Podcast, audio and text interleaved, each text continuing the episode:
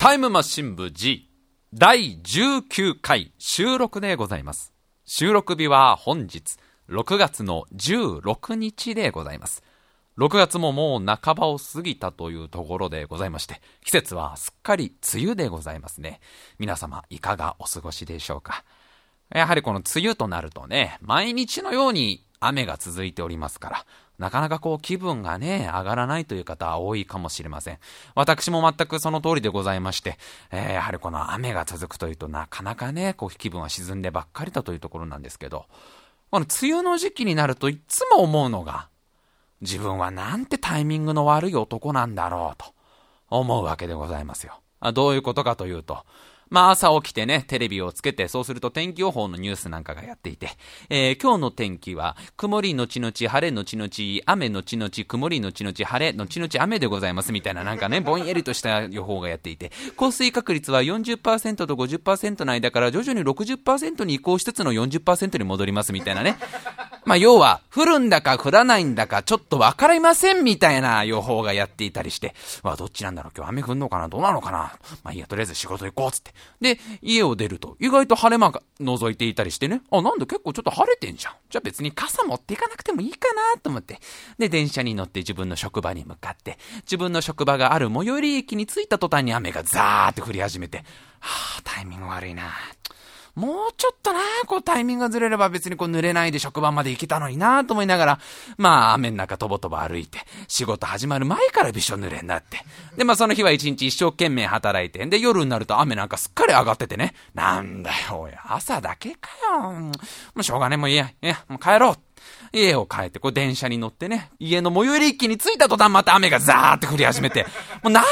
だよ、おい。もうちょっとこうタイミングがずれれば、もう、はあ、もう朝もついてないし、もう、帰り道もタイミング悪いよ。まあ、しょうがない。もう濡れて帰ったら風邪ひくのも嫌だから、あしょうがない。駅前のコンビニで傘買おうつってでコンビニで傘を買うと高いんですよね。100均だったら100円で買えるのに結構500円とかしちゃったりして、ビニール傘に500円出して買って、あまあ、しょうがないやつってコンビニから出た瞬間に雨が上がってね。え、何？え、何なの？え、もう、何？何をアピールしてるの？梅雨前線は俺に。ってるよ。お前がいること。お前がいるのは、お前がもう日本に来てること。俺はわかってるよ。俺は全然お前のこと意識してるよ。お前がその、全然なんかこの1ヶ月間ぐらい頑張るってことも俺も分かってるし、それは理解してるけど、お前がそういう態度で来たら俺だってもう分かんないよ。はっきりしてくれよ。お前がそういうなんかもうどっちつかずみたいな態度取るから俺だってもうそうコミュニケーションの取り方わかんなくなっちゃうからもうわかんなくなっちゃうんじゃないかよ。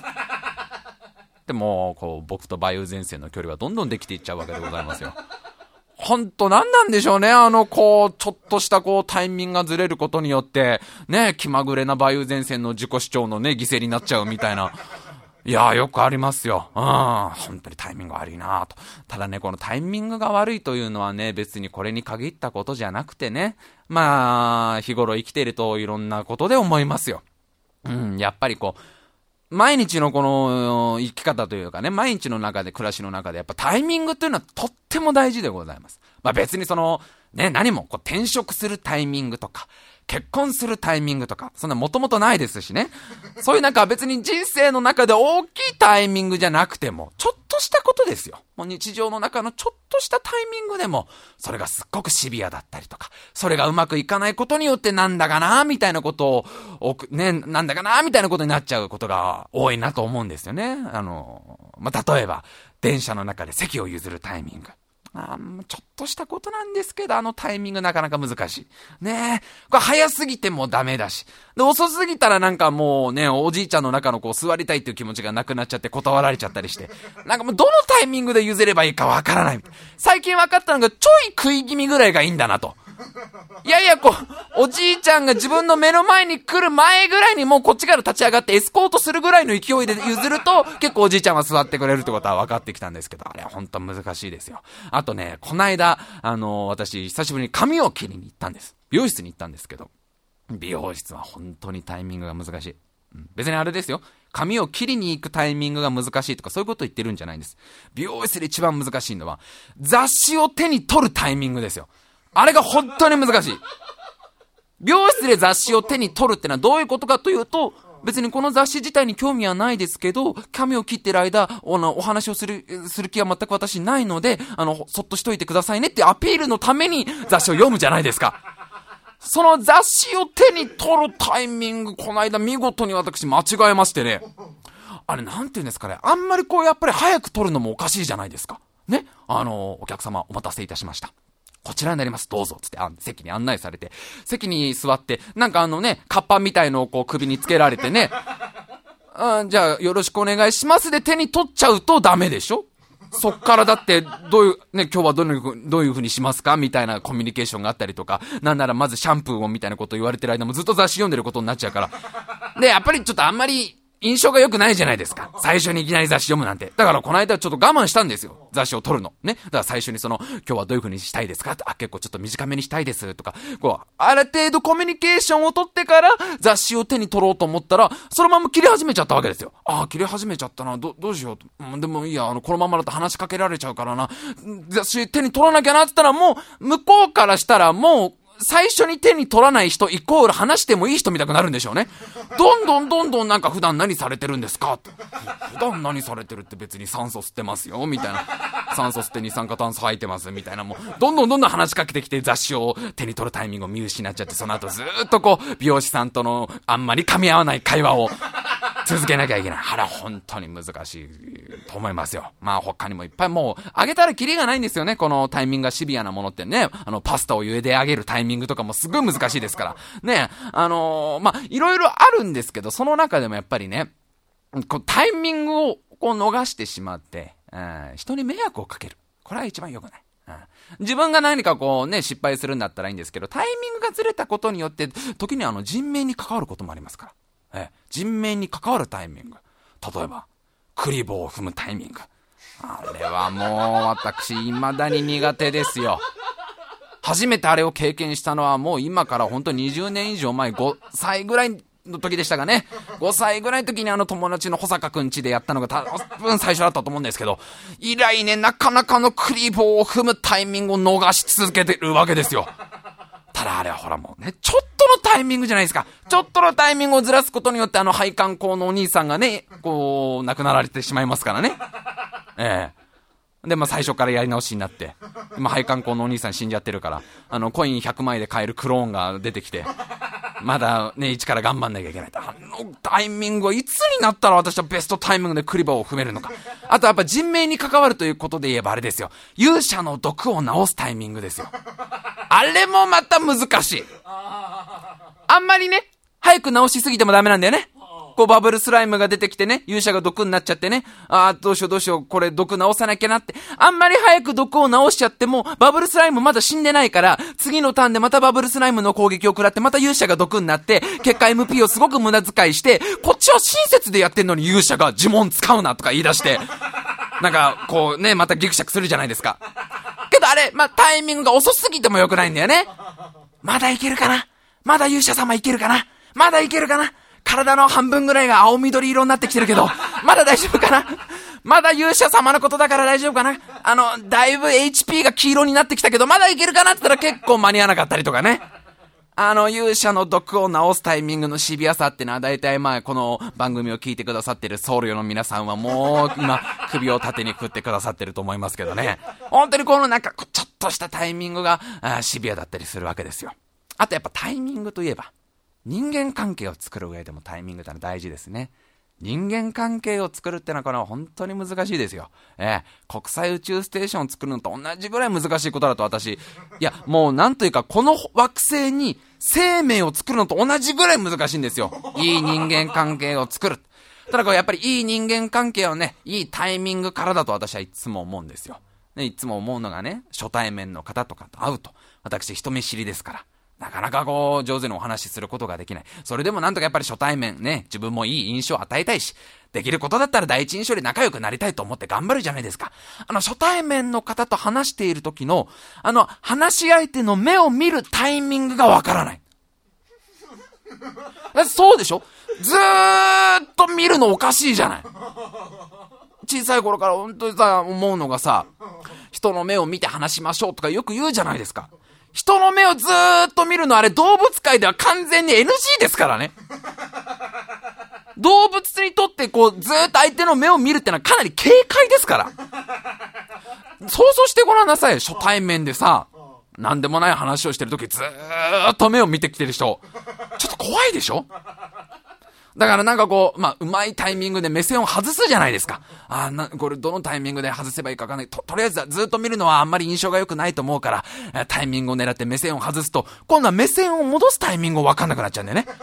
あれ？なんか俺、さっきからずっとこの人の目を見ていない気がする。うういいタイミングでこの人の目を見なきゃな、みたいになると、またちょっとぎこちなくなっちゃって、あ目線を合わ、合わせる、合わ、合わせる、反らす、反らす、反らせる、合わせる、みたいな、なんか自分の中でこう、リズムなんかを刻み出しちゃったりして、よりこうぎこちなくなってあれは本当に未だに難しいですね。あと人間関係ということであれば、ある程度仲良くなっても難しいですよ。ね。ある程度その初対面のそのぎこちないのをクリアして、結構仲良くなってっても、今度は難しいのが、タメ口になるタイミング。これはね、正直未だにつかめてない。うん。人生28年間生きてきたけど、友達と仲良くなって、どのタイミングでタメ口に移行すればいいかわからない。あれ、みんなどうやってやってんの？だって、最初はさ、まあ、よっぽどのことがない限りさ、敬語じゃないですか。特に大人、大人になればなるほど、ね、はじめまして、よろしくお願いいたします。私、白井亮と申しますって敬語から始まって、で、ね、あの、普段お仕事何されてるんですか？とかね、お休みの日は何されてるんですか？みたいな、こう、敬語からどんどんだんだん仲良くなって、うまーくタメ口に、こう、クロスフェードしていけばいいわけでしょ？あれ、本当に読めないよね。ど、ど、なん、え、4回目ぐらいとか、5回目ぐらいから失礼に当たらないのかな？もうなんだったらもう書けばいいのかな？契約書みたいなさ、あのー、私、白井亮は、えー、あなた様に、えー、今後、タメ口を使いたいと思います。もしそれを、え許可していただけるようでございましたら、こちらの方に、えご証明の方をお願いしてもよろしいでしょうか。えまたですね、あの、連帯保証人の、にですね、誰かなっていただいて、え署名の方していただいてよろしいでしょうか。えもし可能でございましたら、え今後ですね、えまあ、そうですね、次会った機会から、私、タメ口の方を、え使わせていただきます、みたいな、こう、一筆書いてもらえばいいのかね。僕ら、あのー、前の前の職場、すごく長く働いていたんです。もう、なんだかんだ、8年ほど働いたんですけど、8年間、ずっと敬語でしたから。ええ、なかなかないですよ。ええ。あの、1年約365日、まあ、休みの日を引いたとしても、えー、だいたい200、ね、70か80日ぐらい会っている人間に対して、8年間ずっと敬語っていうね。特に上司でもないんだけど、同い年なんだけど、どのタイミングでタメ口になればいいかわからない。えー、やっぱりありますよ。あとやっぱ人間関係でね、えー、こう仲良くなりたいからこそね、こう、タイミングをつかむのが難しいってね、もう他にもいっぱいあるんですけど、その中でもやっぱりあるのが、あのー、勇者の皆さんに仲間になりたいってこう、目線を送るタイミングね。あれは大変シビアだと聞いてますよ。今、まあ、このラジオを聴いているモンスターの皆さんはもう大いに首を縦に振っていらっしゃると思いますけど、あれね、こう戦闘が終わってね、あなたたちの仲間になりたいって目線だけで送んなきゃいけない。あのタイミング。だからあれ、早すぎてもダメなのよ。早すぎると、なんだこいつまだ生きてんじゃんって攻撃されちゃうから。おい、なんだこの、このバブルスライムまだ息があるぞって、おい、魔法使いイオナズン、イオナズン、イオナズン唱えろっつってね、とどめを刺されちゃいますから。で、遅すぎたら遅すぎたでね、もう勇者いなくなっちゃってるし。あの、なんかこう、まあ、戦闘が終わって、なんかこうね、あの、ちゃんと経験値の分配も終わって、あの、ちゃんとここゴールドの徴収も終わって、なんか勇者の皆さんの殺気がだいぶ収まって、あの、一息ついて馬車に乗り込んだあたりで、目線を送るという。ね、そのベストタイミングで目線を送ったにもかかわらず、馬車がいっぱいの時のね、ああ、タイミング悪かったなーと。あれなんかやっぱり相当シビアなんでしょうね。ええー、いやー、いっぱいありますよ。タイミングが難しい。あのね、あとね、タイミングが難しいといえばね、何かを告白するタイミング。これは本当に難しいと思うね。うん。やっぱりこう、日頃ね、こう、ま、あの、テレビとかを見ていてもね、こう、マスコミの記者会見とかね、あの、芸能界のスキャンダルとかも見ていると、やっぱり何かをカミングアウトしたりとか、何かを発表するタイミングがちょっとずれちゃうと、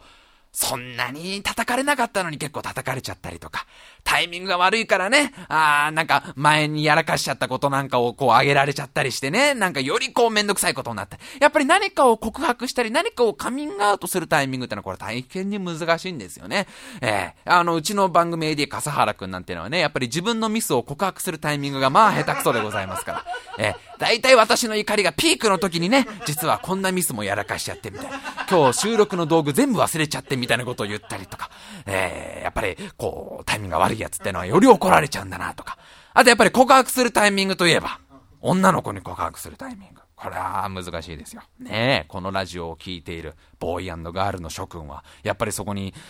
常日頃悩んでるんじゃないですか？好きな異性に告白するタイミング。これは大事。もう、ね、タイミングが一番大事なの。ね。もうね、なんていうかね、その、お互いの気持ちとかもあるよ、確かに。うん。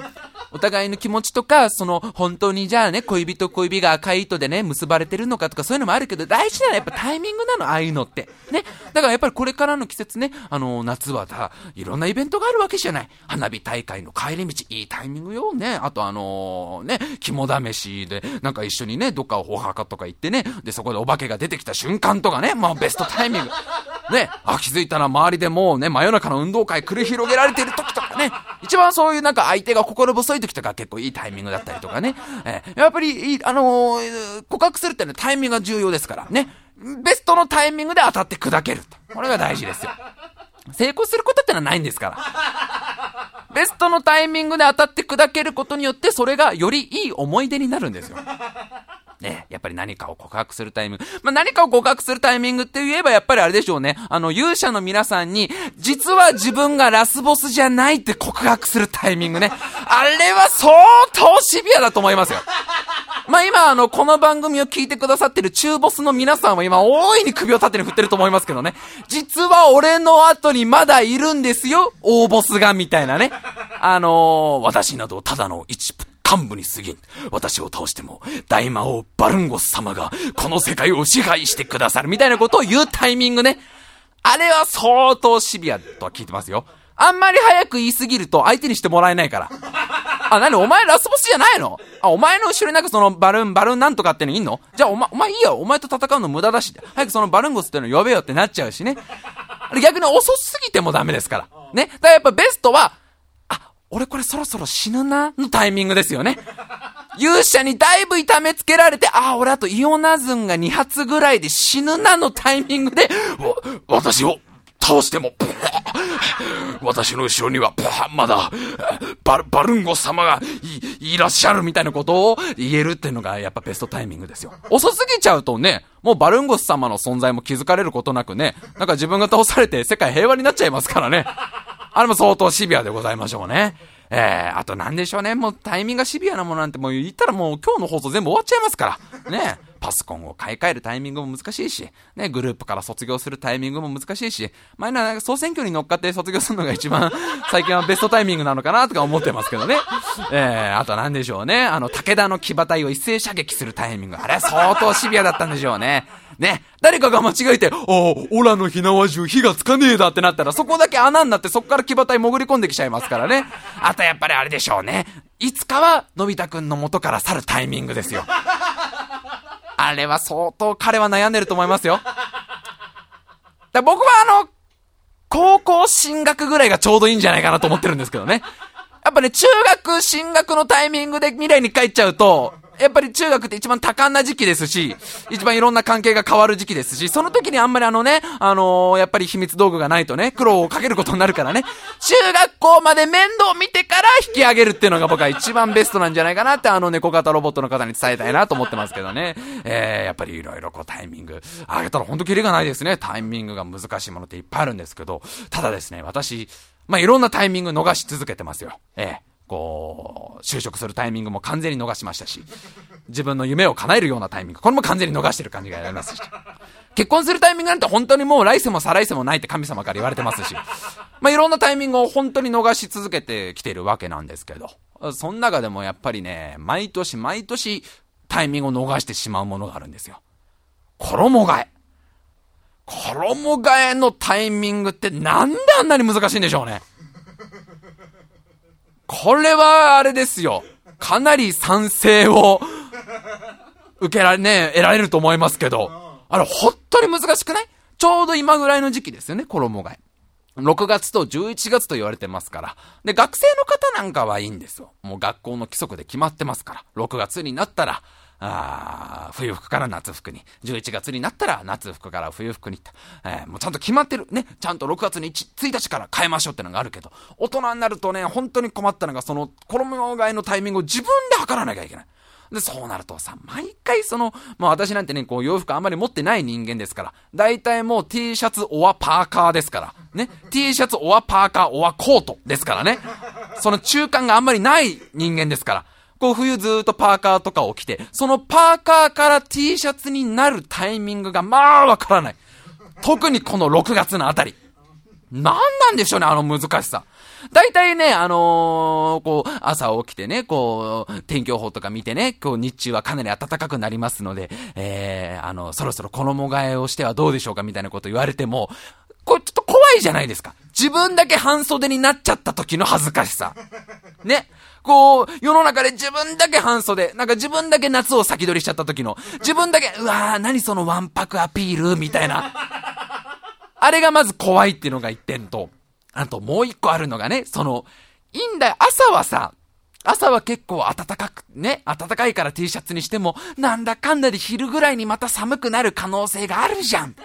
昼ぐらいになんかその北風が俺の洋服を脱がそうと頑張って頑張ってあの、吹く可能性があるじゃん。太陽と競ってさ、どっちがあの旅人の服を、どっちがあのフリーターの服を脱がせるかを戦おうぜって、北風が頑張って風を吹く可能性があると思うと、なかなか、いやー今日もやっぱりパーカー着てこうつって、で、パーカー着てっちゃうと、電車の中みんな T シャツとかポロシャツなのに自分だけパーカー着ていて、で、昼の2時ぐらいに汗ダラダラみたいな、これもしょっちゅうでございまして、逆もまたしかりですよね。あの、夏服から秋服にか、あの、夏から冬服に変える。あれもまあ本当に難しい。ね、あのー、まあ、自分だけ、自分だけ長袖になるのが嫌だからって T シャツ着ちゃってね、結構なんだかんだでみんなパーカー着ていたりとか、ね、なんだかんだ日中太陽が頑張ってすっごい暖かくなっちゃったりとか、まあ、とにかくその、衣が難しいなと。で、今、今シーズンもやっぱり逃してるんですよ。未だに私パーカー着ちゃってますから。未だに電車の中で一人汗だくみたくなっちゃってるわけ。でね、やっぱりこう、みんなうまいじゃない？世の中生きてる人って。ね？まあ、あの、衣替えのタイミング、まあ逃してないじゃないですか。あれはさ、どうやってみんな衣替えのタイミングをさ、こう、なんていうの、ゲットしてるわけ？すごい難しくない？あのベストタイミング。あれは何？こう、なんか人類が、こう、衣服というものを着出してから発達した期間の一つに、なんか衣替えを司る期間があるの？どっかに。何あれはなんか回覧板とか回ってるの？俺の知らない回覧板みたいな。あれは何？あの人類が一斉に夢を見るので、その夢の中になんか衣替え千人みたいなさ、あのー、貧乏ちゃまくんみたくさ、半分裸で半分厚着みたいなおじいさんが出てきてさ、明日衣替えをせよみたいなこと言ってんの？まあみんななんかこう一斉にパッと変わるじゃないですか。あれがね、よくみんなあんな、いいタイミングで衣替えができるなぁと思うわけなんですね。で、ちょっと周りの人間のことをよく観察していたら、私ね、気づいたんですよ。衣替えの秘訣。ね、この年にして衣替えの秘訣は分かったんですよ。あの、あれなんだね。みんな別にその、ベストで、本当にもうベストタイミングで、こう長袖から半袖にパッと切り替わってるわけじゃないんだよね。春物とか、秋物とかをこう、干渉剤のようにね、うまい具合にこう、入れてんだよね。冬服と夏服の間に。当たり前じゃんってみんな思ってるかもしんないけど。いや、私にとってあの、春服物とか秋物っていうのはね、ものすごくなんていうの、こう、おしゃれな方が着るものだとイメージがあったんですよ。ああいうのはなんか、その四季折々のこのね、日本をね、おしゃれで楽しみたいという、とても特殊な方々のみが、ああいう春物とか秋物をね、買われているんだと思って、なんか、ドン小西の血を引き継いだもののみが、春物、秋物着てるんだと。やっぱり男は黙って T シャツはパーカーでしょ？違うんですよね。春物、秋物ってのはあれ、干渉剤なんですよね。こう、こう、恥をかかないように、うまい具合になんかこう、七分だけとか、なんか布っぽいやつとか、なんかちょっと、透け気味のね、シースルーっぽいなんかちょっと薄手の、薄手のカーディガンとか、薄手のプレートメールとか、ね、なんか薄手の、薄手のドラゴンメールとか、薄手のロトの鎧とか、ね、リバーシブルのロトの鎧とか、メッシュのロトの鎧とか、ロトも子孫のためにいろんな鎧を用意してる可能性あるじゃん。そりゃそうでしょ。いろんなとこを冒険するんだから、ロトの勇者っていうのは。ねえ。パーティーに来てっても恥ずかしくないタイプの鎧とか、いろいろ用意してるかもしれないでしょ。あの、やっぱり春物、秋物を皆さん駆使されて、この衣替えの空気を読まなきゃいけない季節を乗り切ってるんだなというところを、ちょっとこの間気づいたわけです。あ、なるほど。だったら私も、春物、秋物買おうじゃないかと。28にして まあ、何着かあるんです。何着か、正確には2着だけ持ってるんです。2着だけ春物っぽいものを持ってるんです。ちょっと薄めのカーディガンを。けどね、その2着をずっと交互に交互に着るんでも、ちょっとそれはまずいでしょなのでやっぱり何着か買おうと思いまして、ちょっと久しぶりにおしゃれをしようと思ってるんですけど、ただ私、実はおしゃれに大変苦手意識を感じています。え大変、まあ、生まれてこの方、おしゃれというものにね、大変もアレルギーに近いものを感じてるわけですけど、まあ、一体それがどういったことかっていうのをちょっと今週話していけたらなと思ってます。それではじゃあ参りましょうか。タイムマシン部 G!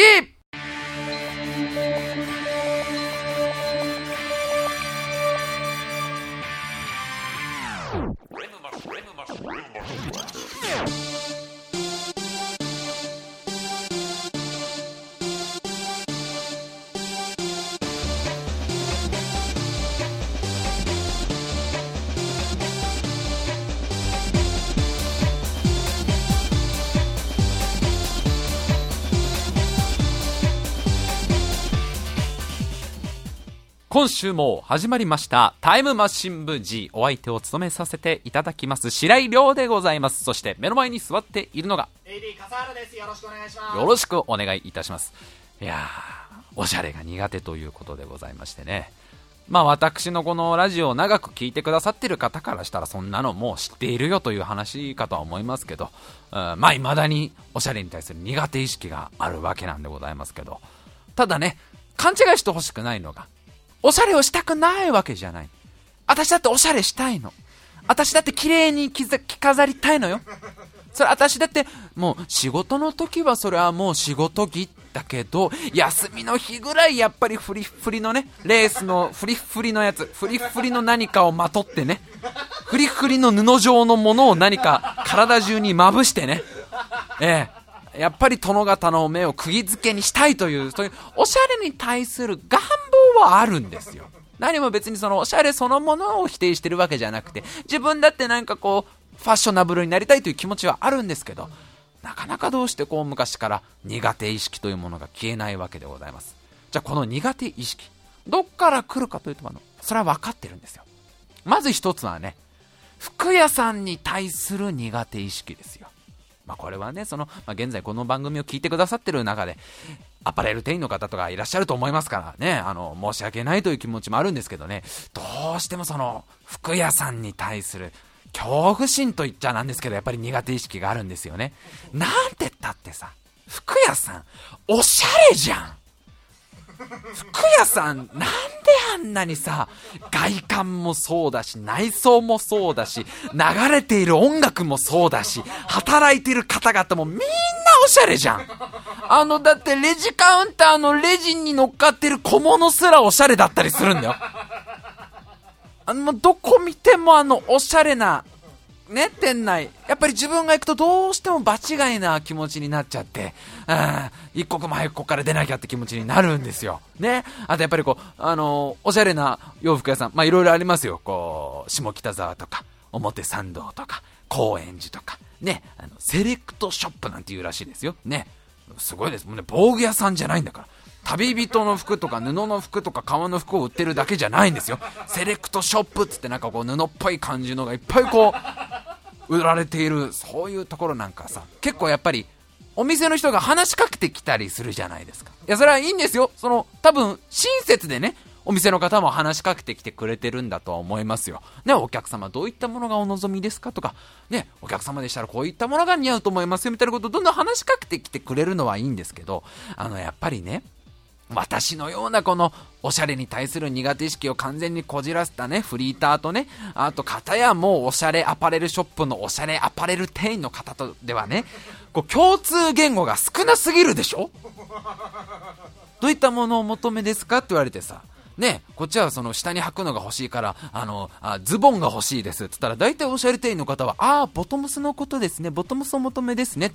ボトムスでボトムスって言われたらもうこっちは似たような言葉走行騎兵ボトムズしか出てこないから。え？え？ボボトボトムズ？え？え？このお店ってアーマードトルーパー使ってるんですか？ってなっちゃうでしょ？したらそのあのアパレル店員の方アパレル店員の方でねアーマードトルーパーなんて聞いたことないからね。アーマードトルーパー？え？私が知らない何か洋服のブランドかしら？みたいになっちゃうわけ。えー、そうですね、お客様がもしあのご要望でございましたらお取り寄せすることもできますけど、あま、アマドトルパを取り寄せできるんですか？え、じゃあ、あの、え、スコープドッグのあの、レッドショルダーカスタムください。スコープドッグのレッドショルダーカスタム？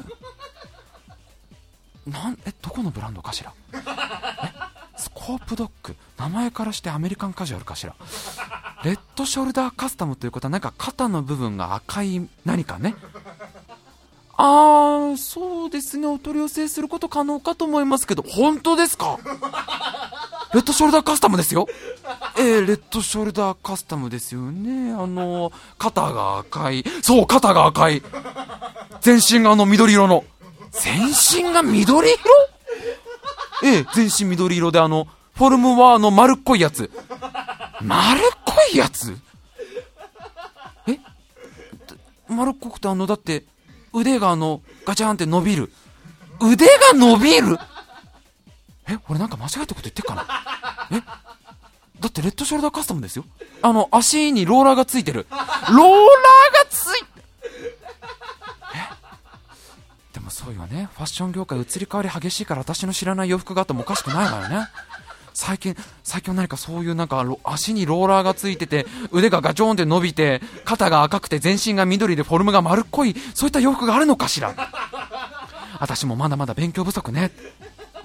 俺は何か今間違えたことを話しているんだろうか。でも、レッドショルダーカスタムに関しては間違えてないと思うんだ。そういうさ、やっぱりこう悲しいすれ違いが起きるじゃない。おしゃれに詳しいファッション店員の方と、ロボットアニメに詳しいフリーターだと、今多分、大部分のリスナーの方は何の話をしてるんだろうってね、ね、なられていたと思いますけど、おそらくま全体の3%ぐらいのリスナーがね、今のやりとりの意味が分かってくれたかと思いますけど、やっぱりこう共通言語がなかったりするからね、向こうが出してくるさ、あの、ファッション用語なんかに全然ついていけなかったりするわけでございます。まあそういったところでね、なかなかどうしてこう、お洋服屋さんに対する苦手意識というものが拭えないわけでございますよ。で、もう一つ理由がありまして、ファッションに対する苦手意識のもう一つの理由、こっちの方がもしかしたら大きいかもしれないというところなんですが、何を着たらいいのかわからないという部分ですよ。これが大変大きい。まあこれどういったことかというと、例えばこう、春物、秋物、ね。こういったものを私、まあ普段なかなか着てこなかった人間ですから、どういったものを買って、どういったものを着るのがいいのかがわからないんですよ。ね。あの別にこっちはさ、ものすごいおしゃれさんになりたいわけじゃないじゃないですか。別に毒もになりたいわけじゃないじゃん。毒もってなんか、ね、あれ、毒系モンスターのことでしょ？なんか、毒を主に攻撃手段に使うモンスターのことでしょ？それはもうなってるしね、半分。毒持ってあの、ニドランみたいなことでしょ？ニドランとか、毒タイプのモンスターだから、あとはベトベトンとかか。別に毒もになりたいわけじゃないからさ。ね、おしゃれよりは、恥をかきたくないわけですよ。それを着たことによってね、うわ、あの人ずいぶん攻めたおしゃれさんだなとか別に思われたくないわけよ。それを着たことによって別に何にも誰からももう目に留まらないモブキャラになりたいわけじゃないですか。けどさ、なかなかその、どこがじゃあ普通なのかがわからないんですよ。私みたいな人間。何を着とけば、とりあえず恥はかかないよっていうものをチョイスすることができないわけですよ。ね？だからなんかこう洋服屋さんとか行ってもさ、なんかこう、春の新作モデルとかさ、ね、今年の夏はこれで決まり、みたいな。えー、今年の夏はピンク色の花柄が男性でも結構流行ってますよ、みたいなこと書いてあったりするけどさ、そういうんじゃなくて、もっとこう、すごくこう、無難な、無難な、それを着とけば、もうほぼステルス効果によって 誰からも 見られなくなりますよ、みたいなのが欲しいわけじゃん。ね。それがまた難しいのと、あとさ、時にはね、ちょっと攻めたおしゃれをしたいという時もあるんですよ。ちょっとなんか、こう、飲み会に呼ばれたりとかね。で、その飲み会が結構こう自分が会ったことのない方がいたりとか、初めましての方が多い飲み会なんかなると、やっぱり私なんかもちょっとおしゃれして、えー、決めていきたいなとか思ったりするわけです。で、そうするとこう、洋服屋さんとかに行って、ちょっとやっぱりここは、ビシッと。で、普段なかなか自分が手を出さないようなおしゃれな服を選ぼうと思って。で、店員の方なんかも協力してくださるんですけど、なかなかこの店員の方がさ、こう持ってくるのがさ、それあれ、もうあの、ジョジョの5部とかに出てきたような服じゃん、みたいな。具体的に言うと、ジッパーいっぱいついてんな、みたいな。その、ね、ブチャラティ感満載の服とかを持ってくるじゃない。おしゃれ洋服屋さんのおしゃれ店員の方って、すごい攻めたやつを持ってくるじゃん。で、そうするとこっちとしては、それもおしゃれっていうよりはジョジョだから、ね、おしゃれよりややこう、スタンド使いの方が勝っちゃってるから、なんかこう、それを着ちゃうと、ね、うわ、白井ずいぶん今日、あいつなんか気合入れてきたなって思われちゃうのが恥ずかしいじゃん。だからそうすると、ちょっとずつそのなんか、もうちょっと無難な感じの方がいいですね、とか、もうちょっとシンプルめがいいですね、とか言って、どんどんどんどんこう、おしゃれバロメーターをどんどんどんどん下げていくことによって、結構なんでもない無難なパーカーを買っちゃうときね。しかもいい値段の。え、それ別に普段と同じじゃね？みたいな。おしゃれしに行ったつもりなのに、おしゃれをできない自分に対する自己嫌悪ね。やっぱりこの、何を着たらいいかがわからない。これはね、すごく大きいと思うんです。私とかね。あとは目の前にレイディ・笠原くんみたいなね。こう、おしゃれさんとは言えない、おしゃれに対する苦手意識がある人間たちっていうのは、大体この2つがあると思うんです。洋服屋さんが苦手。何を着たらいいかわからない。ただね、やっぱりこの不況の世の中ね、アパレル業界も大変でございますよ。ねあのー、まあ、もちろん景気のいいところはあるんでしょう。ユニクロとかね、GU なんかはね、まあ私もよく利用しますし、やっぱり結構ね、儲かってるんでしょうけど、なかなかやっぱりその、おしゃれな洋服屋さんっていうのは、経営が苦しかったりするかと思うんですね。で、やっぱり僕が思うのはね、こういうさ、おしゃれに興味のない人間をこれからどれぐらい取り込めるかじゃない。つうのも、今までおしゃれに興味ある人間ってのは別に不況になろうがさ、自分のお金がある程度なくなってね、あの、給料とかがカットされようが、やっぱりある程度洋服はお金かけますから。こういう我々のような、ね、洋服を買うよりゲーム、ね、洋服を買うより漫画、洋服を買うよりプラモデルという、こういう人間たちを取り込むってのが、やっぱり戦略としてね、あの、とても重要になってくるんじゃないでしょうか。今、かなりね、カンブリア宮殿っぽくなりましたけどね。かなりワールドビジネスサテライト集が今、急に出してきましたけど、あの、やっぱりそこが大事だと思うんですよ。で、まあ、いろんな努力をどうやらいろんなあのアパレルショップはされてるみたいで、この間見つけたサービスがなかなか面白くてね。まあ我々こう、おしゃれに疎い人間っていうのはさ、やっぱりただおしゃれ願望とかあったりしますから、なかなかこう憧れるいろんなおしゃれエピソードとかいっぱいあるじゃん。その中でよくあるのがさ、カップルで洋服を買いに行ったりとかさ、これ好きな女の子と洋服買いに行って、その可愛い女の子、自分の好きな女の子に服を選んでもらうみたいな。あの、なんていうの？あのー、絶対これ白井くんに似合うよって。えー、いや、そんなせ、攻めてるよ。ちょっと攻めすぎだと思う。そんなことないってば、これぐらい明るい色の方が、白井くんにはね、私似合うと思うし、白井くんはもうちょっとちゃんと体のラインを出した方がいいと思うんだよね、みたいのってすっげえ憧れるじゃん。あれに近いものを最後に経験したのって、お母さんと一緒に声優行った時でしょ？りょう、お母さんこれ、りょうに似合うと思うのよいいよ、お母さん別にもう。お母さんもうちょっと無難なやつでいい。いやお母さんこういうちょっと明るい色の方が好きよ、みたいな。ね、あの、声優の4階とかで 繰り広げられたのが、異性と洋服買いに行く最後じゃん。それ以来、まあ僕もないですよ。そんな女の子と一緒に洋服買いに行くなんて。でもちょっと憧れるじゃない。そんなね、こう我々のようなひも手、もう全くモテない男子のね、妄想を叶えるサービスがあるんですよ。これはですね、ファッション代行サービス、ビモールというインターネットのサイトなんですけど、まあ、実際にこう、女の子と一緒に買いに行くわけじゃないんですけど、このサービスは、女の子が服を選んでくれ。まあ、それも読者モデルさんとかさ、アパレル店員さんとかも一流アパレル店員の方々が、自分の代わりに、私白井亮に似合う服をコーディネートしてくれて、で、その洋服を買ってきてくれるサービスだという。これなかなか今までなかったサービスだなと。それがなんかだいぶヒットされてるみたいで、えー、かなり今繁盛しているんだと。これいいじゃないと。ね、もうちょっとそのホームページを覗いてみたわけですよ。なんつったってだってさ、私のこの2つの苦手意識クリアしちゃってるんだから。ね。だってそれを、そのサービス使えば、服屋さんに行かなくていいわけだし、自分が何を着ればいいかわからないっていうのを、そんなもう読者モデルの方とかも一流のそのアパレル、アパレルのね、店員のアパレルショップの方が選んでくれるんで、それはもう、この今までの問題点完全にクリアできるんだから、ちょっとどんなものかなと思ってホームページ覗いてみたんですね。で、ホームページ開いてみると、まず最初にね、スタイリスト選択っていう画面が出てくる。どういうことかというとね、なんかその、登録している読者モデルの方とか、登録しているアパレルショップの方の写真がずらーっていっぱい出てくるんですよ。ね。その中から自分好みのスタイリストを選ぶっていう画面なの。で、それがさ、やっぱり普段読者モデルなんかされてる方だから、まあ可愛い子ばっかりなのよ。可愛い女の子の写真がさ、10枚ぐらいずらーっと出てきて、あなたのお好みのスタイリストを指名してくださいみたいな。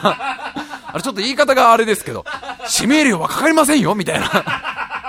ね、いい子入りましたよ的な感じで、こうずらーっと可愛い女の子が並ぶわけね。で、まあ、その中から自分好みのスタイリストの方を選んで、その方が私のために洋服を選んでくれるというサービスなわけでございます。でね、ちょっとただ、ちょっと感じたのはね、若干敷居が高いんですよ。どういうことかというと、ちょっと試しにね、あの、選んでみた。自分のかなり好みのタイプの かなり、うわこの子と一緒に洋服買いに行ったら俺もう全然買っちゃうわみたいな。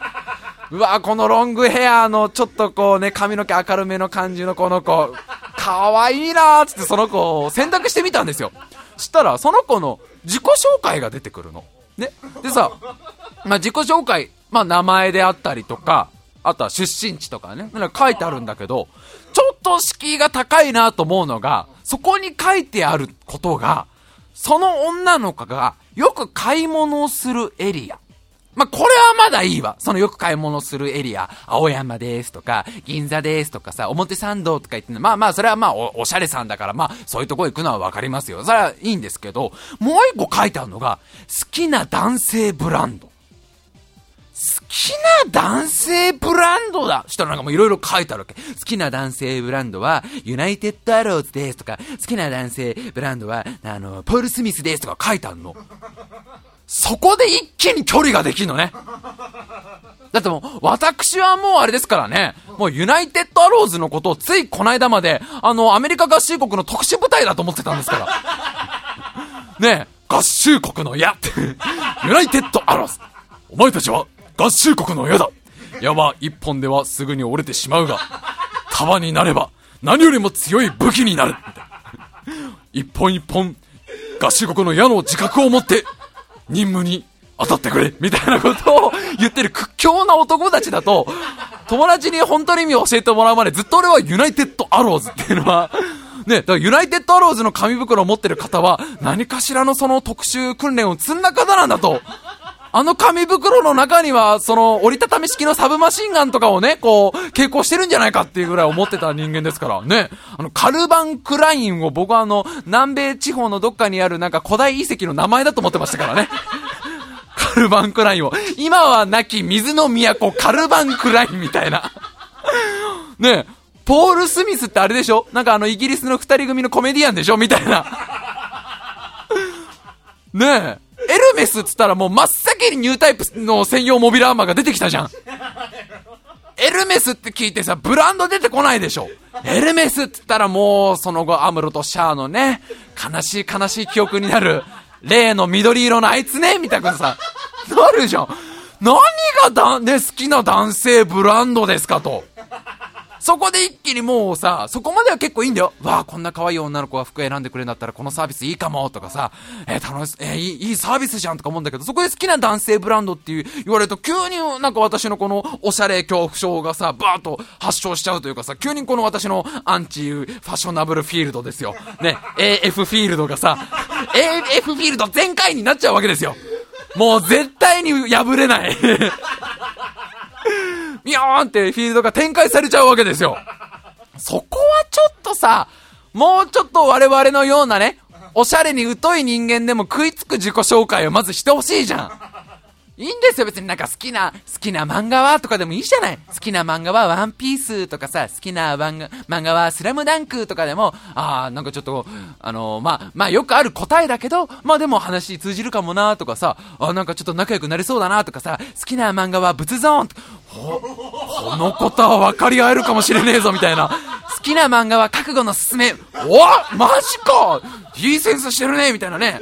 ね好きな漫画は牛音虎っつったら、もうこれはもう夜通し語れちゃうねみたいになるじゃん。ねなんかもう、もうちょっとこうさ、あの、いきなり好きな男性ブランドっていう言われちゃうとさ、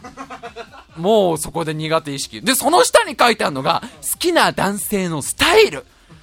きな男性のスタイルだで、そこに書いてあることが、爽やか王子様系とかさ、なんかあの、ワイルド系とかさ、あのー、なんかシンプルだけどちょっと優雅なアメリカンカジュアル系とか、もう全然わかんないんですけど。全然その、好きなスタイルとか書かれてもさ、そこももうちょっとやっぱりこっちに寄せてほしいじゃない。ね？なんかあのー、不健康がにじみ出ているゾンビ系とかさ、ね？人の目を見れない鬱屈系とか言ってもらえれば、あ、俺のことじゃんってなれんのに、ちょっとそのまず自己紹介で、あ、やっぱりこれはおしゃれな方々が、ね、おしゃれに興味のある男性の方々が使うサービスなんだろうなって気持ちに一回なっちゃうわけ。で、まあちょっと一回試しにその、なんていうの、そのスタイリストをやってみるみたいのを選んでみたの。まだその注文しなくても、ちょっとどんなサービスなのかなと思って、もうちょっと見ようと思って、で、えー、早速コーディネートをしてみるみたいなボタンを押すと、なんかね、アンケート用紙みたいのが出てくる。で、そのアンケートに、まあいろいろさ、要は、質問事項が書いてあるわけよ。その、服をコーディネートしてもらうことに関してね。例えばその、あなたは週何回ぐらい洋服屋さんに行きますかとか、あの、服を買う頻度はどれぐらいですかとか、あと、その、希望スタイルはどういうものがお好み、あの、望んでますかとか、あと何かこう、コーディネーターに対して、ね、スタイリストに対して、何かこう希望することがありましたら書いてくださいみたいなことが書いてあるわけ。あのさ、そういうのが具体的にわからないから、ね、自分の好みのスタイルとかがもし分かってればね、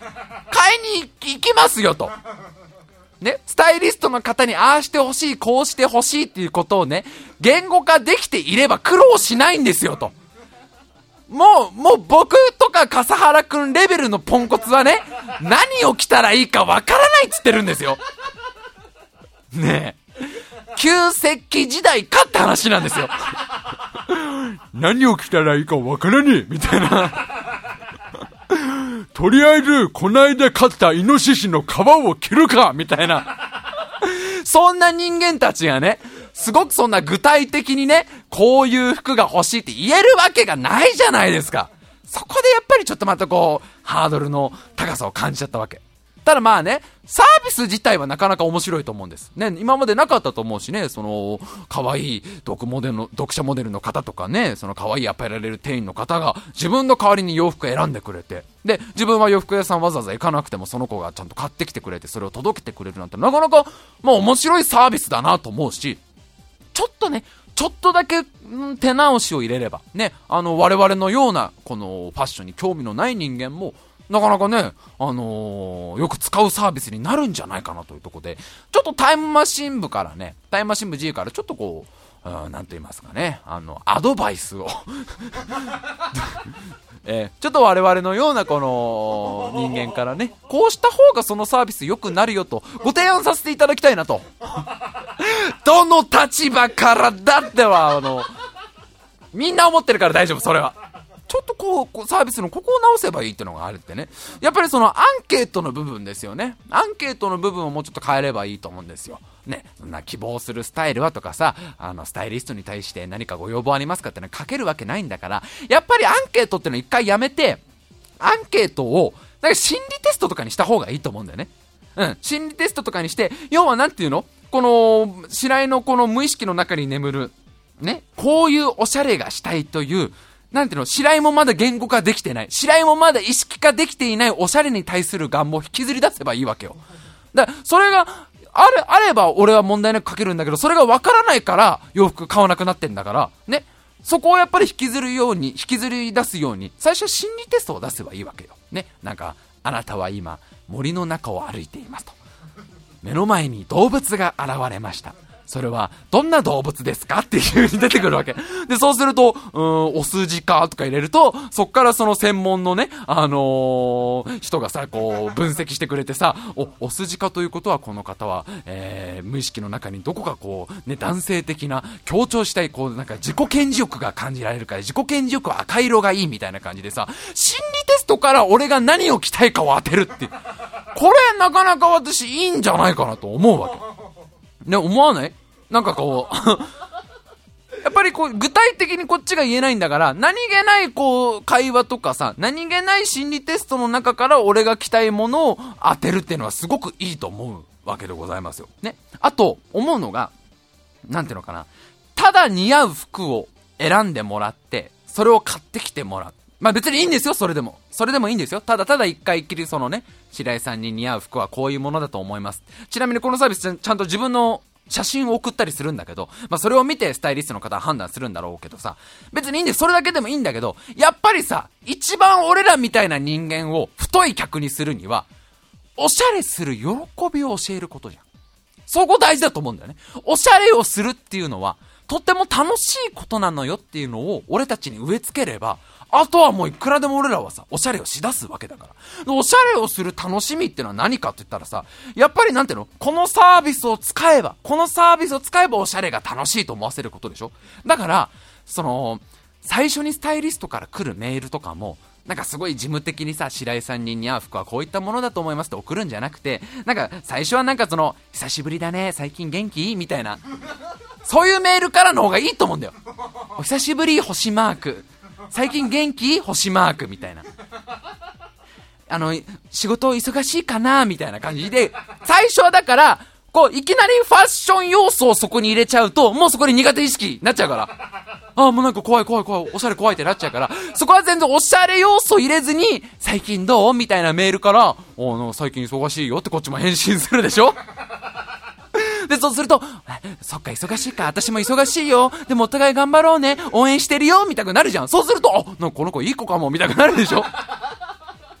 ね。で、そういうメールを何回かやり取りして、ね。何回かやり取りしてって、白井くん今日私ね、家でロールキャベツ作ってみたよ。写メ送るね。みたいな感じで、ロールキャベツの写メとか送ってからの、そういえばこの間私ワンピース買ったんだけど似合うかなぐらいでファッションの要素を入れてくればいいんだよ。そうすると、こっちはもうその、おしゃれに対する苦手意識のさ、そのひねくれちゃった心がすっかりほどけてるから、ああ、ワンピース似合うと思うよ。そうそう、そのワンピース買ったお店で実は白井くんに似合う服もあったんだけど、で、本題に行けばいいわけよ。そうすると、これ何が言いたいかというと、女の子とメールをする楽しみなんですよ。女の子をメー、女の子とメールをする楽しみからのファッションをする楽しみの、うまいフェードの仕方ね。こっちが気づかないぐらいの。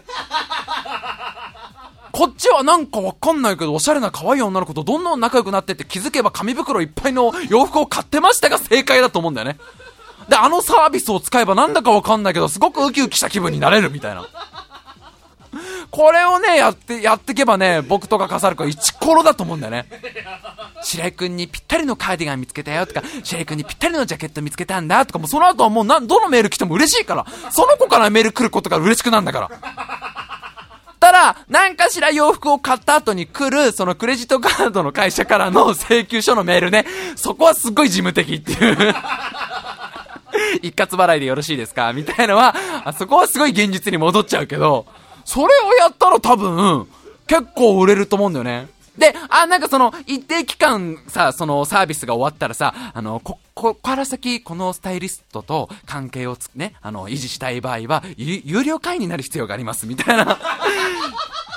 完璧じゃん、ビジネスモデルとして。この、このコーディネーターのこと、このコーディネーターの子からまだメールが欲しければ、有料会員になる必要があります。喜んでなるでしょ。そこですよね。そうすると、こう、おしゃれをする喜びと、女の子とメールする喜びが、なんかぐっちゃぐちゃになって、混ざってなんだかどっちかわかんないけど、とりあえずなんか楽しいっていう風になって、そのサービスよく使うようになると思うんだよね。でもさ、思うんだけど、本当にだよ。これまあ冗談抜きで、本当にいい意味で、自分にぴったりのスタイリストが見つかったら本当にいいよね。この別、いや、いいよ、別にさ、ロールキャベツの写メとか別にいらないですよ、別にその、お誕生日のね、メールとか別にいらないですよ。そういうね、あの、クリスマスどうしてるとか、そういうメールとか別にいいですよ。そういうメールとか別によく、本当に洋服について相談できるプロの方っていうのが、一人できれば、俺、リアルにお金使うと思うんだよね。そんなさ、月何万とか使わないけど、でもやっぱり、こんな私でもね、年に何回かやっぱり自分が洋服を買いに行くタイミングってあるじゃん。そういう時に、なんかさ、その、コーディネート提案でなんか何千円みたいな人が一人いたら、そのサービスって結構さ、成功するからさ、この、まあまあ実際展開してるんだけど、このビボールさんっていう会社はさ、本当にぴったりのコーディネーターね、スタイリストさんがそこで見つかるといいなと思うの。で、なんかその、例えばね、年に1回どのスタイリストさんが一番人気あるかみたいな選挙とかをやってさ、あのー、そのスタイリストさんに投票するためにはさ、T シャツを何枚買わなきゃいけないみたいなさ、その、そのスタイリストさんに投票するためにはカーディガンを何着買わなきゃいけないみたいなシステムにすればさ、多分どんどん売れてくじゃん。どんどん T シャツとかカーディガンとか売れてくじゃん。で、あの、総選挙の日にはみんなその自分が買った T シャツとか、あの、カーディガンを重ね着していくわけよ。パンパンに T シャツ20枚とか、もうおしゃれ関係ないけど。そうするとこっちはね、お金を使う喜び。向こうはどんどんどんどん儲かるし。これ素晴らしいビジネスモデルだと僕は思うんだけど。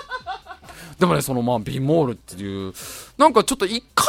やってみたいかな。なんかね、コーディネーター、コーディネート料だけだと3000円でコーディネートしてくれんだと。そのプロの方が。あのー、洋服自体は買わないけど、こういうのが似合うと思いますよっていう洋服だけは、洋服を出すだけだったら3000円ぐらいでやってくれるって言うんだからさ、やってみようかな。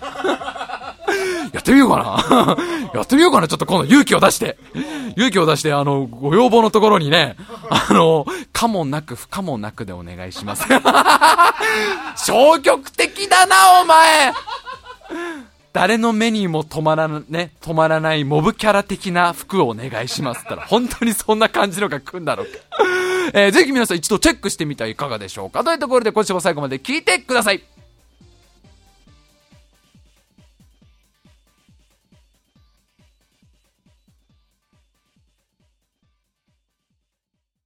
あのー、最近、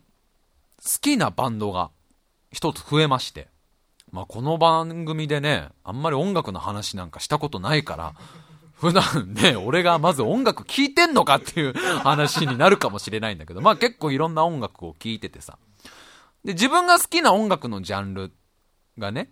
インディーポップっていうジャンルなの。で、インディーポップってあんまり日本だと、なんかな、馴染み深くないんだけど、結構その海外だと、まあ一ジャンルとして結構確立してて。で、どういったジャンルかというとさ、あのー、まあ、普通のロックとか普通のポップの楽曲の中に、こう、鉄筋の音が入ってたりとか、えー、トランペットの音が入ってたりとか、えー、なんかオルガンとかね、鍵盤ハーモニカの音が入ってるとか、なんかそういう感じの音楽性なわけ。まあ、インディーポップって厳密に言うとすっごいなんか、ジャンルの幅が広いから難しいんだけど、あれもインディーポップ、これもインディーポップって見たくなっちゃってんだけど、俺の中でのインディーポップってのは結構その、ちょっとこう、ロック調の音楽に可愛らしい音が入ってたりとか、ちょっとこう、おもちゃ箱をひっくり返したような感じみたいな言われる音楽性がすごい好きなの。で、まあ、そういうインディポップのバンドいろいろ聞いてきたんだけど、この間、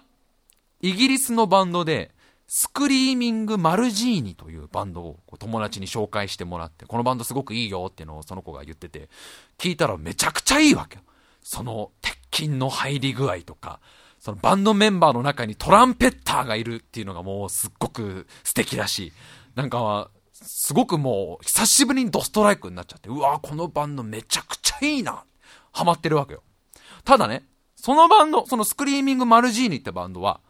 まだまだ有名バンドじゃないわけよ。世界的にすごくヒットしていたりとか、なんかものすごくこう人気がめちゃくちゃあるバンドってことじゃなくて、まだまだ言ってしまえば、日本ではもちろん、イギリスでもあんまり有名じゃないっぽいの。で、どれぐらいかというと、多分そのイギリスでまだメジャーデビューしてないっぽいのね。イギリスでもまだインディーズでやってるぐらいのバンドで。で、日本で例えばその、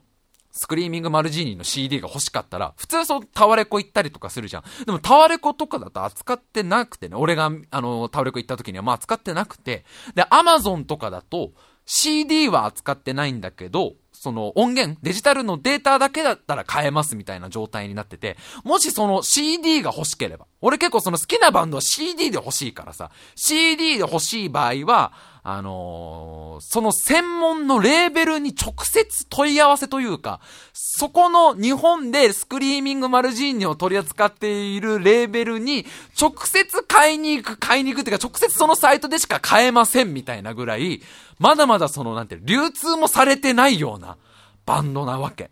で、YouTube に、その、オフィシャルの PV が結構あるわけよ。ちゃんとそのバンドがちゃんと公式にアップロードしている PV があるんだけどさ、それの再生回数とかも、海外の有名バンドってさ、全然その数百万回とかさ、数千万回とか全然行くんだけど、そのスクリーミングマルジーニはまだまだ5000回とかなわけね。5000回とか言ったら、多分個人で撮った猫の動画とかの方が、再生とかされてるじゃん。まあ、それぐらい、まあ、言うてもまだ、結成数年だし、まだまだ全然ね、多分俺より全然年下のバンドだし、全然若いってのもあるんだけど、まだまだその、これからのバンドなわけ。ただまあさ、その聞けば聞くほどそのバンドのことが好きになっちゃってさ、で、その YouTube のその公式アカウントみたいなチャンネルでさ、そのもう PV、上がってる PV も全部見てさ、その、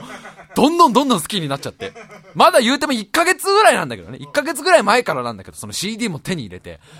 もう、やべ、このバンド超いいな、みたいになってるわけ。で、先週の土曜日に、俺ツイッターやってるから、そのツイッターで、えー、最近すっごい好きなバンド、スクリーミングマルジーニ。で、あの、えー、公式の PV をさ、こう、URL 貼ってさ、で、早く日本に来てほしいな、みたいなつぶやきをして、あとベースの女の子すげえ可愛いな、っていう、ちょっとゲス名のツイートもして、まあそれをツイートしたのね。で、そしたら、そのツイートをして30分後ぐらいかな。そのスクリーミングマルジーニの公式アカウントから、サンクスっていう、サンクスっていうね、ありがとうっていう意味の英語のツイートが返ってきたわけ。もういわば本人たちだよね。本人たちのアカウントからありがとうっていう返信が来たのね。まあ嬉しいじゃん。そのファン歴まだ1ヶ月とはいえさ、最近自分がものすごくハマっているバンドからさ、そんな、しかも俺はその YouTube のね、その公式の PV をあの、URL、URL を貼ってちょっとつぶやいたぐらいなのに、わざわざそれに対して、ありがとうって言ってくれるのってすごい嬉しいじゃん。だから、やっぱり返信したいじゃん。そりゃそうじゃん。お返事を書きたい。ね。どうしたってお返事を書きたい。なんとかしてこの、あなたたちの音楽が大好きですと。ね、いつか日本に来てくれるのを楽しみにしていますと。で、いつの日か、えー、私がイギリスに行ってあなたたちのライブが見たいですっていうことを返信したいんだけど、俺、英語が全くできない。ね？英語力がなさすぎるじゃん。あのークミ is ボブって書いちゃう人じゃん。クミ is Bob, but Bob is James. Who are KT みたいな。何す、だ、え、どうなった？今誰と誰が出てきて、KT はどっから出てきたの？みたいな。わけのわかんねえ文章書いちゃうじゃない？ね？あの、なんて書けばいいのか全然わかんないの。I love your music ぐらいまではわかんないけど、その後がもう、あの、ジャパン来てくれるとってもエンジョイみたいなさ、ことになりがちじゃない？ね？あの、もう、機械な文章になるじゃない？だから、あのー、ツイッターで呼びかけたの。この、自分のフォロワーの皆さんにね、あの、こういうことをツイートしたいんだけど、皆さん英語でそれ教えてくれませんかつったら、結構な数、その、送ってくれて、いろんな方が、白井さんそれだったらこういう風に書けばいいと思いますよとかさ、あの、受験生の子とかもさ、すごいなんか嬉しいよね。受験生の子たちが自分の勉強もあるだろうに、白井さん、あの、今、英語ちょうど勉強してたんで、こういう風に書けばいいと思いますよ、みたいなのを送ってくれて、わあ、嬉しい、ありがとう、ありがとうと。まあ、そのいろんな人からのを、こう、組み合わせて、こう、使おうと思ったんだけど、そしたら、俺の友達が、まあ、フォロワーにいるんだ普通の、まあ、プライベートでも友達のやつが、そういうのは、日本語でつぶやいた方がいいんじゃない？とまた言うわけね。確かにそれもわかるのよ。その、なんで、あえての日本語でしょ？あえてのその、ね、ここ、遠く離れた島国、島国日本でも、あなたたちの音楽を聴いていますよ、みたいな。そのあえての日本語感は、あ、嬉しいのかもなとも思うわけ。っていうのもさ、俺と笠原くんが昔やってたさ、四畳半スクリーマーってラジオがあるんだけど、その、まあもう今から3、4年前ぐらい、もっと前か5年ぐらい前にやってたラジオなんだけど、その時にやっぱり、そのイギリス人の子から、あのー、完全に英語でのファンレターが一回来たんだよね。あなたたちのラジオが大好きです、みたいな。今、あのー、僕は日本語勉強している途中だから日本語のメールは打てないけど、みたいな。だけどすごく毎週楽しみにしてるよ、みたいな。その、なんかやっぱ違う、全く違う国の人にも自分の作ってるものが何か通用しているんだってね、やっぱ嬉しいから、ここであえての日本語ってのは確かにありかもなとか思うんだけど、ただ、日本にとっての英語と、イギリスにとっての日本語って多分、ちょっとポジション違うじゃん。日本人は一回英語全勉強するけど、イギリス人は日本語全勉強しねえから、俺が日本語でツイートしても、それはもうなんかさ、難解な謎の文章になる可能性があるじゃん。で、すっごいそこで悩み出して、えー、これどっちだろう？どっち正解かな？英語かな？日本語かな？って、もう中学レベルの英語もできない俺が中学生のように悶々としだすわけよ。どっちがいいんだろどっちがいいか、お母さん！お母さん僕はどっちでつぶやけばいいの？みたいな。で、結果、その出した結論が、挨拶は日本語からの本文英語っていう、ちょっとずるいやつを ね、ありがとうって日本語で書いて、その後、教えてもらった英語で、まあ、あなたたちの音楽が大好きですって、いつか日本に来てくださいね、みたいなのを送ったわけ。そしたらその次の日、日曜日、えー、今週の日曜か、えー、なんと、返信が来て、うん、その、まあ、返信ももちろん英語なんだけどさ、あの、あなたたちに会いたいです。あの、いつかイギリスにいて会うの楽しみにしてますよ、みたいなの送ったら、そうだね、すごくそれはいいことだと思うよ、みたいな意味の 英語のメールが来たわけ。それはとってもいいことかもね、みたいな感じの返信をくれて。で、それキャッキャキャッキャもうすっごい嬉しくなっちゃってさ。で、ちょうどその日曜日、収録の日だったから、その先週のタイマー新聞の収録日だったから、それすぐ笠原くんとか関口くんに喋って、こんなね、返信が来てね、もう僕嬉しくてね、あの、英語をね、これから頑張って勉強したいと思いますみたいな。したら、笠原くんとかが、ああ、よかったね、よかったね、みたいな感じで、中学生をあやすような感じでさ、キャッキャキャッキャ喜んでたの。で、まあ、先週その日曜日収録を終わって、、えー、まあちょっと先週の収録、まあ聞いてくださった方もいると思うけど、まあ関口くんとかと混ぜてね、こうやったわけ。で、収録終わって帰り道、まあずっと気分いいの残ってるし、で、収録もまあ結構自分の中ではまあまあううまくいったなみたいなのがあったから、かなり機嫌がいいわけよ。で、家帰っても結構こうテンションがなかなか下がんないわけ。いやーまさかそんなね、また変、ね、メールを送ってくれなんてこんな嬉しいことないよと思って。で、このやっぱりウキウキしてるとさ、またこうツイッター開くじゃん。で、ツイッター開いて、これちょっと恥ずかしいんだけど、こう、検索機能で、タイムマシン部のことを検索しちゃうんだよね。なんかちょっと自分が浮かれてる日って。誰か、うちのラジオのことをつぶやいてくれてないかなみたいな感じで、タイムマシン部ってのをこう、検検しょっちゅうやってるわけじゃないよ、そんな。自分のラジオについて誰か喋ってね、つぶやいてくれてないからって、しょっちゅうじゃないけど、割とほら、あの、3日に1回ぐらい検索するじゃん。そういうとこで褒められたいから。そういうとこでいっぱい褒められて、自分の心の柱を保つ人だから、俺は。ね。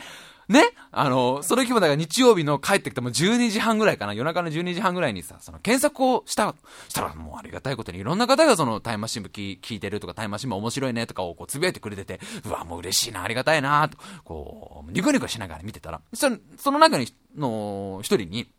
あの、最近のおすすめのポッドキャストを教えてください。で、今自分が必ず聞いてるポッドキャストは、えー、タイムマシン部 G とシネマ4の G がためです。何かあったら教えてくださいっていうことをつぶやいてる方がいて。で、まあ、何の気なしにその方のそのツイートを開いて、その方のプロフィールがこう出てきてさ。で、なんか URL、自分のホームページなのかな？の URL が貼ってあったから、えどういう方なのかな？と思ってさ。まあ、よく、やってるんだけど、そういうこと俺。すごい恥ずかしいから言うのもな、結構その、え、どういう方が聞いてくれてるんだろうって、結構そのリスナーの人のさ、その、あの、なんかね、プロフィール欄のホームページとか見たりするんだけど、でその人のホームページも見たの。したら、その飛んだホームページ先が、おついちさんっていうその作家の方のホームページ。まあ、厳密に言うとそのおついさんはいくつか他の名義でも活動されてるから、それの総合ページみたいなとこに飛ぶのね。あれ？これおついちさんのページじゃん。で、もう一回こう、ツイッターに戻って、で、その人のプロフィール欄に貼ってある URL を、またこう、タップするわけ。そうすると、やっぱりその、おついちさんのホームページに行くわけ。あれ？で、もう一回ツイート行って、またそのホームページを、リンクあると、またおついちさんのホームページに行くあ、これどういうこと？あんまりその、なんていうの？あの、タイマ新聞 G のことをつぶやいてくれている方のプロフィール欄の、え、URL をタップすると、おついちさんのホームページに行くっていうことがどういうことかあんま分かってないんだけど、30分ぐらいして理解したのが、あ、これもしかしておついちさんタイマ新聞 G 聞いてんの？え？え？え、おついちさんタイマ新聞 G 聞いてくれてるの？そこの理解するまでにまず結構時間かかるのね、人ってね。っていうのもさ、その、俺、そのおついちさんの小説を、もう高校生の頃から読み続けてるから、今に至るまで。ファンなのよ。めっちゃファンなのよ、おついちさんの小説の。だ、だいぶやっぱり時間かかるじゃん。そこのパズルがさ、ちゃんと当てはまるのに。自分のラジオを自分がファンのおついちさんが聞いてくれてるっていうのに、うわうわうわ、え、え、これマジで？あのね、人間本当に嬉しいと、歩くよね。意味なくこう部屋をさ、うろうろうろうろするよね。で、誰にもせかされてないのにずっとちょっと待って、ちょっと待って。小声でずっとちょっと待って、ちょっと待ってって言うじゃん。で、それでまあなんかさ、もう15分ぐらいテンションがもうおかしいことになっててさ、ちょっとこのまんまだとなんかもう眠れないから、と笠原くんにこれ電話しなきゃと思って、1時15分とかも1時半ちょい前ぐらいに笠原くんに電話して、そしたらもう笠原くんもう半分寝てたようなもんだから、何、何白井くんみたいな。ちょっと、ちょっと機嫌悪めのね、何白井くん、な、何みたいな感じで出てくるからさ、笠原くん、おついちさんって知ってる？って言ったら、え？知ってるよ。笠原くん、あのね、おついちさんタイムマシン部聞いてくれてるんだって。え？いや、だからもう一回言うよ。おついちさんタイマシン部聞いてくれてるんだって。したら、笠原くんが、その後だいたい3分間ぐらいあんまり日本語を話せなくなるっていう。笠原くんも、おついちさんの小説がすごい好きだから。で、よくさ、俺ら、その、おついちさんの小説の話とかを二人でね、帰り道とかにするぐらいだったから、笠原くんがその後ずっと、ふに小さい絵を入れた、ふえ？ふえ？ふえ？っていうあ、あまり日本語ではない単語を連呼されてて。あの、可愛い女の子が言ったら可愛いんだろうなっていう、ふえ、ふえっていうの。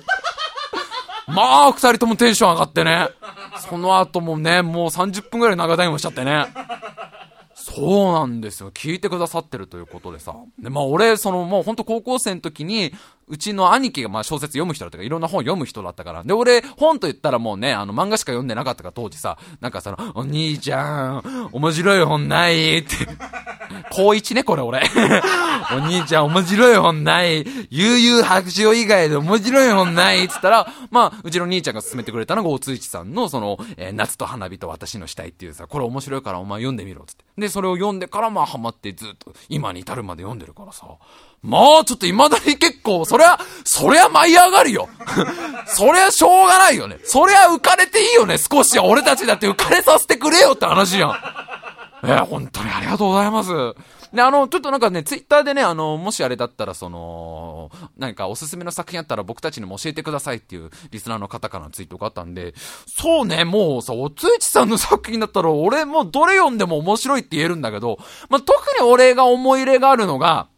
あの、失われる物語っていう短編集が俺すっごい好きで、それはね、ほんと何回も読み直してるぐらい好きなんで、なんかあの、ぜひ、もう読みやすいしですし、短編集だからね、普段なかなか長編小説読んでない方とかでも、多分、入門編としてはとても読みやすいと思うし、あと、まあ、俺と笠原笠原くん共通で、まあ、これだよねってのはやっぱゴスだよね。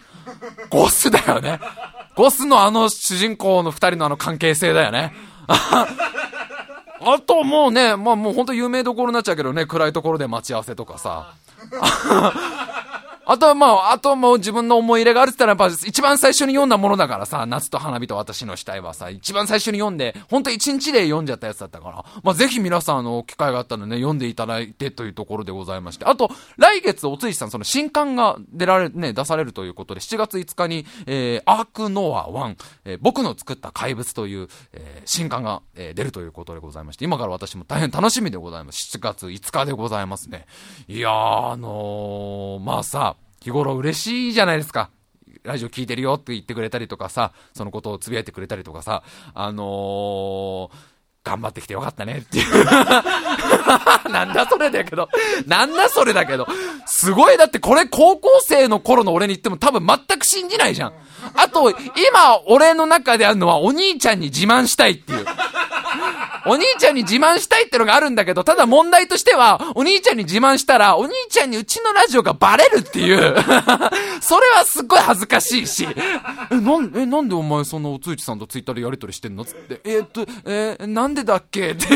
ごまかせないじゃん。そうなると、このラジオがもうバレる。今、ただでさえおじさんとおばさんにバレてんだから、これ以上肉親にバレるのはまずいっていうね。えー、いや、本当にね、皆様ありがとうございます。えー、これからも頑張ってまいります。というところで、あの、ちょっとメールまだまだ募集してます。あのー、なかなか紹介できなくて申し訳ないんですけど、まず、えー、私に見てほしい恋愛映画、白井亮に見てほしい恋愛映画、えー、まだまだ募集してます。あと、先週から募集している、え、その道のスペシャリスト。なんかあなたの職場のスペシャリストとかね、あなたの、えー、お仕事の中でのスペシャリストってのはこういう人ですっていうのがありましたら、えー、送ってきてください。えー、メールアドレス参りましょう。time-v-g.hotmail.co.jp time-v-g.hotmail.co.jp スペルは time-bug.hotmail.co.jp でございます。皆様のメールお待ちしております。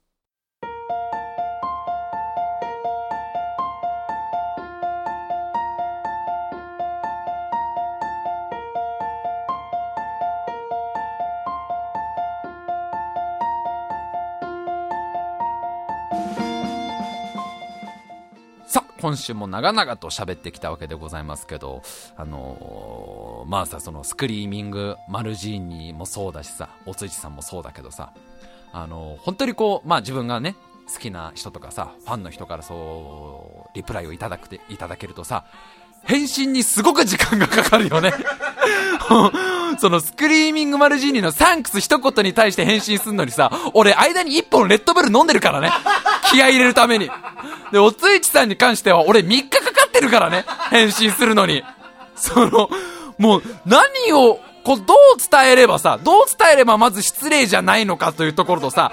こう、もう浮かれすぎてる自分がいるじゃん。浮かれすぎてる自分が、なんかこう、変なね、ことをこうね、口走るのも、なんかさ、失礼なこと、ちょっとでも口走るじゃないかっていう恐怖感があるじゃん。もう普段書き慣れてないから、そういう文章とか。3日悩んだもんね。